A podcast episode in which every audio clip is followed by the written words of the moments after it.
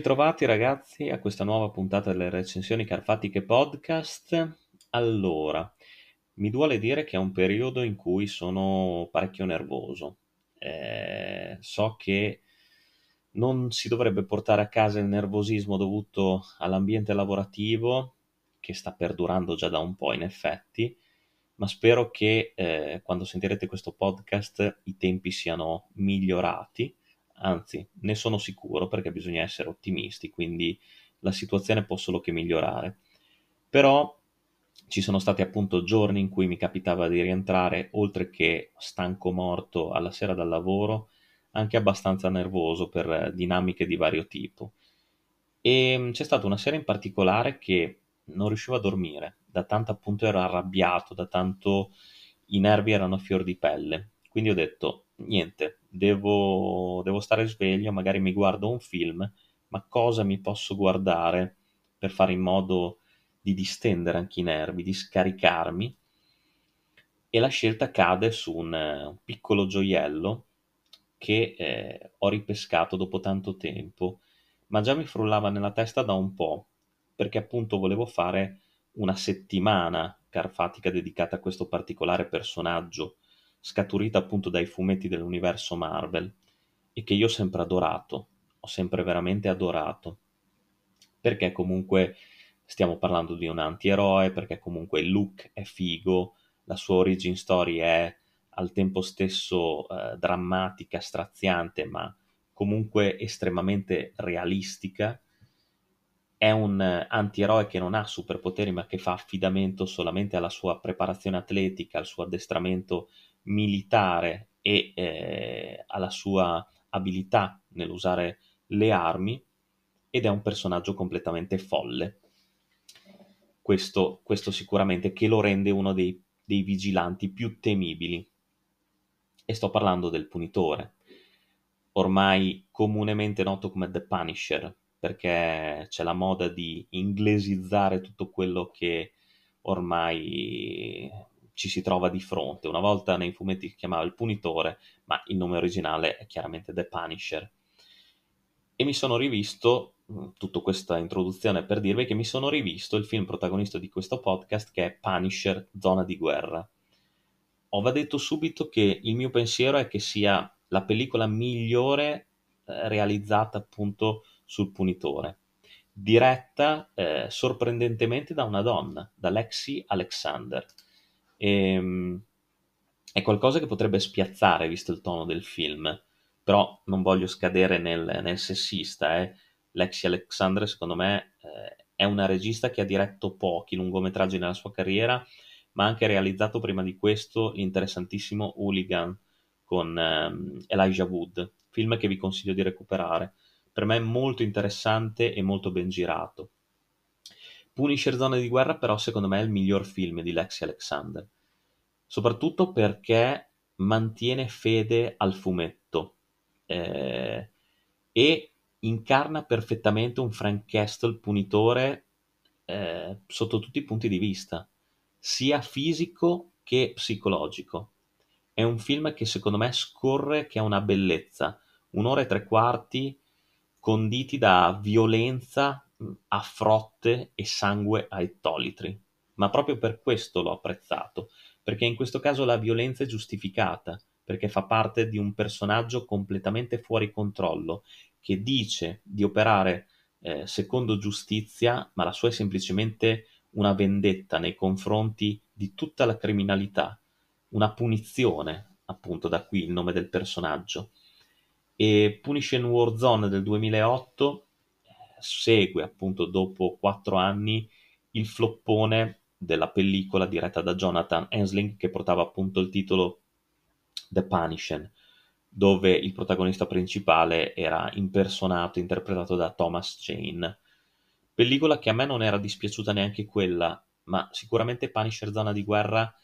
è molto meglio realizzato, anche da un punto di vista estetico. C'è questa fotografia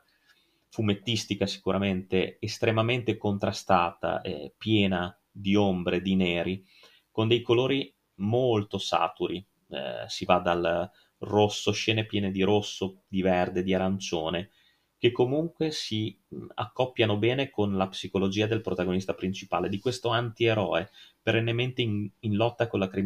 con la, criminalità organizzata. L'attore che interpreta in questo caso Frank Castle Ray Stevenson, scomparso di recente, che forse i fan Marvel ricordano come uno degli amici di Thor, della sua combriccola, nei primi tre capitoli appunto dedicati eh, al, al dio del tuono interpretato da Chris Hemsworth. Però Ray Stevenson è stato anche un attore prolifico nelle serie tv, ha interpretato un boss della malavita russa in una delle stagioni di Dexter, se non vado errato, e ha fatto tanti ruoli da caratteristica, da, da caratterista, scusate. Ha questa imponenza fisica che comunque non potevi notare in qualsiasi pellicola partecipasse. Lui è stato vittima di un malore mentre girava un film, tra l'altro in Italia, però ecco, mi piace anche ricordarlo, se vogliamo, con eh, la sua interpretazione di Frank Castle, estremamente ben azzeccata. Il film, tra l'altro, riprende alcuni numeri de- dei fumetti dedicati appunto alle gesta del punitore e in particolare alla lotta contro uno dei suoi nemici più temibili, che se non sbaglio nel fumetto esiste ancora, ovvero sia Mosaico, che qui è impersonato da un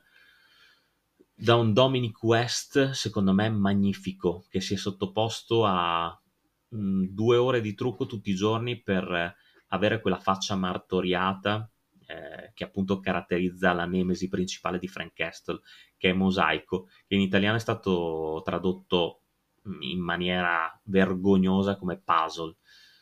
E fra l'altro la scena iniziale in cui appunto il nostro eh, Billy Russotti, boss eh, mafioso, contro cui Frank Castle si scaglia, eh, eliminando un sacco di complici e ehm, dando vita appunto al personaggio di, di, Puzzle o Mosaico, preferisco chiamarlo Mosaico, quella scena lì è, è pazzesca, fatta benissimo, nel senso che lo scaglia appunto contro questa contro questo mh, eh, enorme vasca che contiene delle, delle, bottiglie rotte e poi la fa girare le, le bottiglie si spaccano lì in mezzo e viene dilaniato dai vetri e lo ritrova l'FBI dopo, dopo aver fatto irruzione in, questo, in questa industria, in questo magazzino. E da lì lui si trasforma, appunto, viene, eh, viene rattoppato come si può e si trasforma in mosaico. Ed è uno dei nemici più fuori di testa, più sopra le righe. Il ruolo di Don- Dominic West è eccessivamente grottesco e caricaturale, ma ci sta e rende bene la, la, bestialità del personaggio e la follia completa, che addirittura oltre a quella di Castle. E il film in pratica vede appunto la lotta tra il punitore e la, la banda di Mosaico, tra l'altro affiancato da un fratello completamente pazzo che è stato creato eh, appositamente per la pellicola, nei fumetti non esiste, che è James Russotti, Jimmy il Matto, interpretato da un Doug Hutchinson che avevamo già visto cattivissimo, non soltanto in X-Files che ricopriva il ruolo di Adrian Toomes, ma anche nel Miglio Verde, dove interpretava Percy Wetmore. Fra l'altro, eh, sembra quasi che il personaggio sia un Percy Wetmore molto più folle, perché qui lo troviamo nella prima scena in cui facciamo appunto la sua conoscenza in un ospedale psichiatrico, proprio dove finiva Percy Wetmore alla fine del miglio verde, quindi c'è una sorta, diciamo, almeno a me piace vederla così, di trade union, di legame di un personaggio interpretato fra l'altro dallo stesso attore. Qui ovviamente Jimmy il Matt è molto più folle, molto più cattivo di Percy Wetmore, se possibile, e darà del filo da torcere in, un, in una scena di lotta, fra l'altro anche lì girata benissimo, con una coreografia secondo me sublime, eh, in cui appunto Jimmy il matto si scontra con il punitore in questo hotel abbandonato dove il nostro farà strage appunto di, di cattivi. Eh, ci sono dei difetti eh, nel film, non stiamo parlando di un capolavoro. Eh, per esempio, mi dispiace, ma questo è un mio parere personale, mi dispiace che il teschio inconfondibile sulla tuta del punitore non sia completamente visibile se non in un paio di scene, rimanga sempre avvolto nell'ombra. Non so se sia stato dovuto a dei problemi di eh, diritti, ma non credo perché altrimenti non sarebbe stato realizzato il film, oppure è proprio una scelta stilistica e registica eh, ben, ben oculata, insomma. Però ecco, mi dispiace che non sia molto, molto più visibile nel film. Eh, così come ci sono delle scene in cui bisogna sospendere eccessivamente l'incredulità. Alcune soluzioni, se vogliamo, sono un po' ingenue, alcune soluzioni narrative,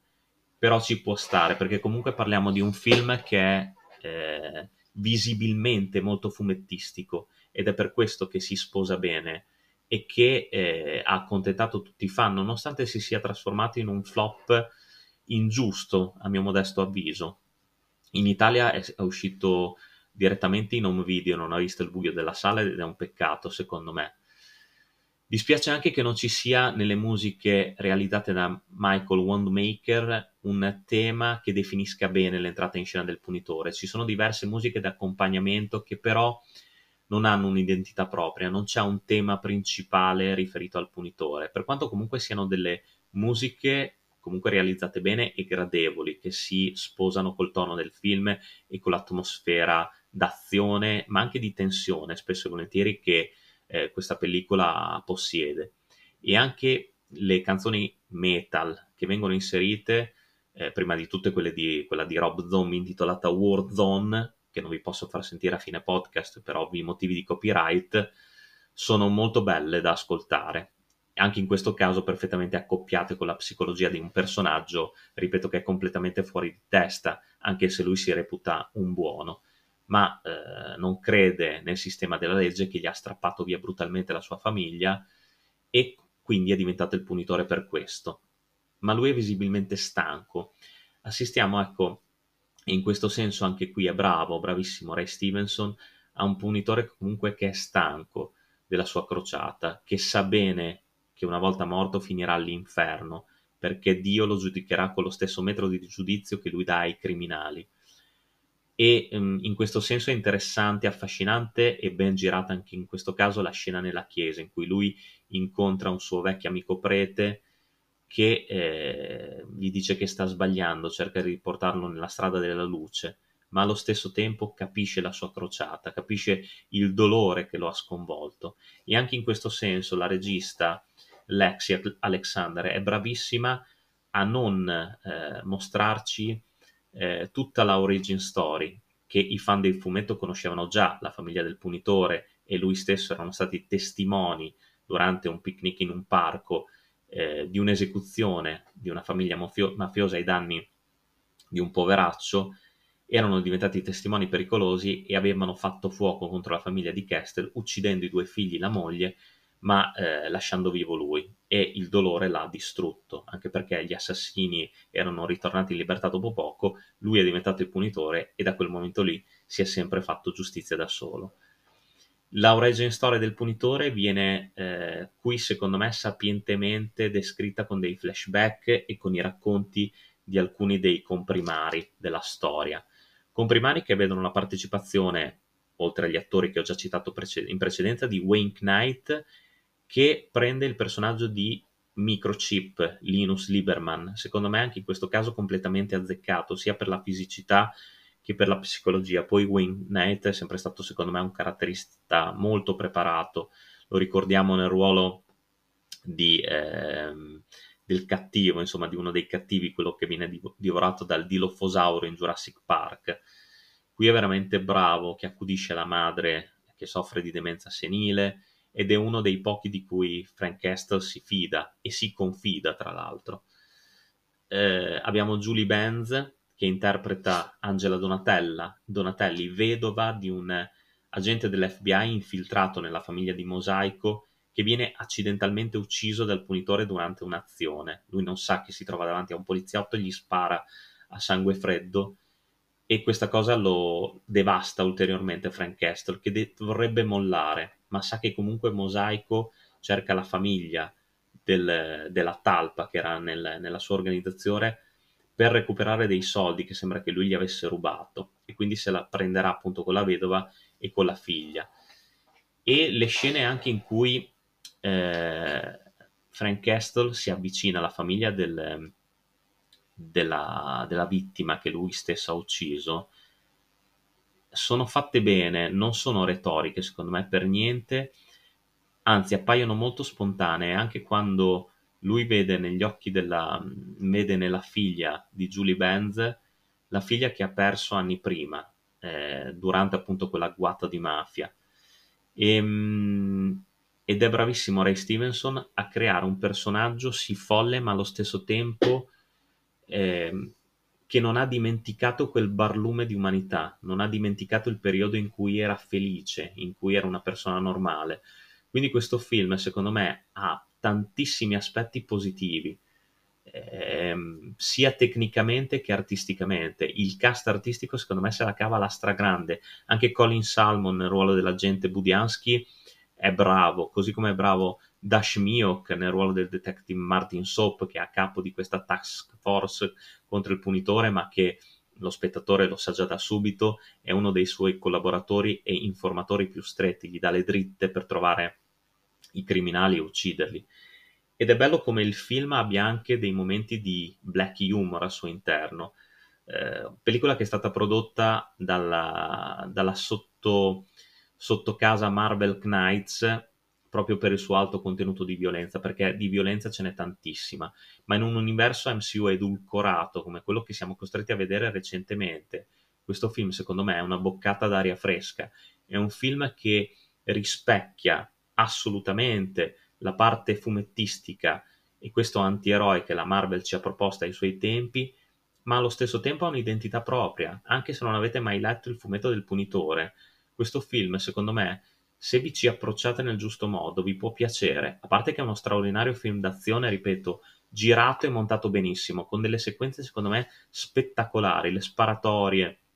e le, le, scene di lotta sono tutte fatte da Dio, ve lo posso garantire, ve lo, e insisto a dirvelo perché mi piacerebbe, secondo me in tanti non hanno visto questo film e mi piacerebbe invece che lo recuperassero perché appunto l'ho detto all'inizio è il miglior film realizzato sulla figura del punitore. Poi ci sta che il personaggio non vi possa piacere. Adesso io sto parlando di lungometraggi. Ho visto parzialmente la serie eh, che ha dedicato Netflix a Frank Castle interpretato da John Bertal in quel caso. Eh, però devo finire di vederla, ma già anche quella non mi sembrava male, ma sicuramente il physique du role e, e la faccia giusta ce l'hanno Ray Stevenson. Eh, se andate a vedere i fumetti e se vedete questo film, Frank Castle è Ray Stevenson, non in persona il punitore, è proprio il punitore. Quindi un film veramente eh, che può sembrare di serie B in apparenza, che sicuramente non ha un budget elevatissimo, ma che sfrutta benissimo i pochi soldi che ha a disposizione per dare un comparto tecnico, anche di effetti speciali, se volete tutti artigianali, non c'è computer gra- grafica del cazzo, fatti da Dio, con ehm, una storia che comunque regge, anche se è semplice, comunque regge, e una violenza che è giustificata dalla personalità del personaggio. Cioè è impossibile vedere, infatti dovrebbe essere rimesso sulla scena il punitore nell'universo MCU, ma voglio vedere come cacchio lo, lo metteranno se non si può mostrare della violenza, perché il, punito, il punitore è un antieroe violento, è un antieroe che uccide, che eh, è allo stesso tempo giudice, giuria e boia. Quindi così deve essere, così era nei fumetti e così deve essere in un film, non è possibile edulcorarlo. O non lo metti in scena oppure lo devi mettere in scena brutalmente, come è lui che però ha un codice morale estremamente preciso e da cui non si, non si sposta di un millimetro. È un film che comunque riserva anche delle sorprese, è un film dove il finale fa anche eh, lasciare sfuggire un sorrisetto per una battuta che viene pronunciata appunto dal detective Martin Soap. È un film che vi consiglio, secondo me, e di cui mi sentivo di parlare perché, ripeto, è stato ingiustamente snobbato sia dalla critica che dal pubblico. E invece io credo che sia un, nel tempo possa diventare un piccolo cult da recuperare. Tra l'altro nell'edizione italiana Castle è doppiato da Francesco Pannofino, quindi anche le voci insomma sono autore- autorevoli, abbiamo Fabrizio Manfredi, Eleonora De Angelis, Vittorio Guerrieri a fare mosaico film veramente fuori di testa sotto certi aspetti, scatenato, sanguinoso, eh, però estremamente incalzante dal ritmo sostenuto, esplosivo oserei dire, quindi Punisher Zona di Guerra è un film che va visto, è un film che mi sentivo di consigliarvi. Vi lascio eh, così, nella curiosità. Vi do l'appuntamento alla prossima recensione Carfatica Podcast, lunga vita al cinema come sempre, e un abbraccio dal vostro Carfa. Thank you.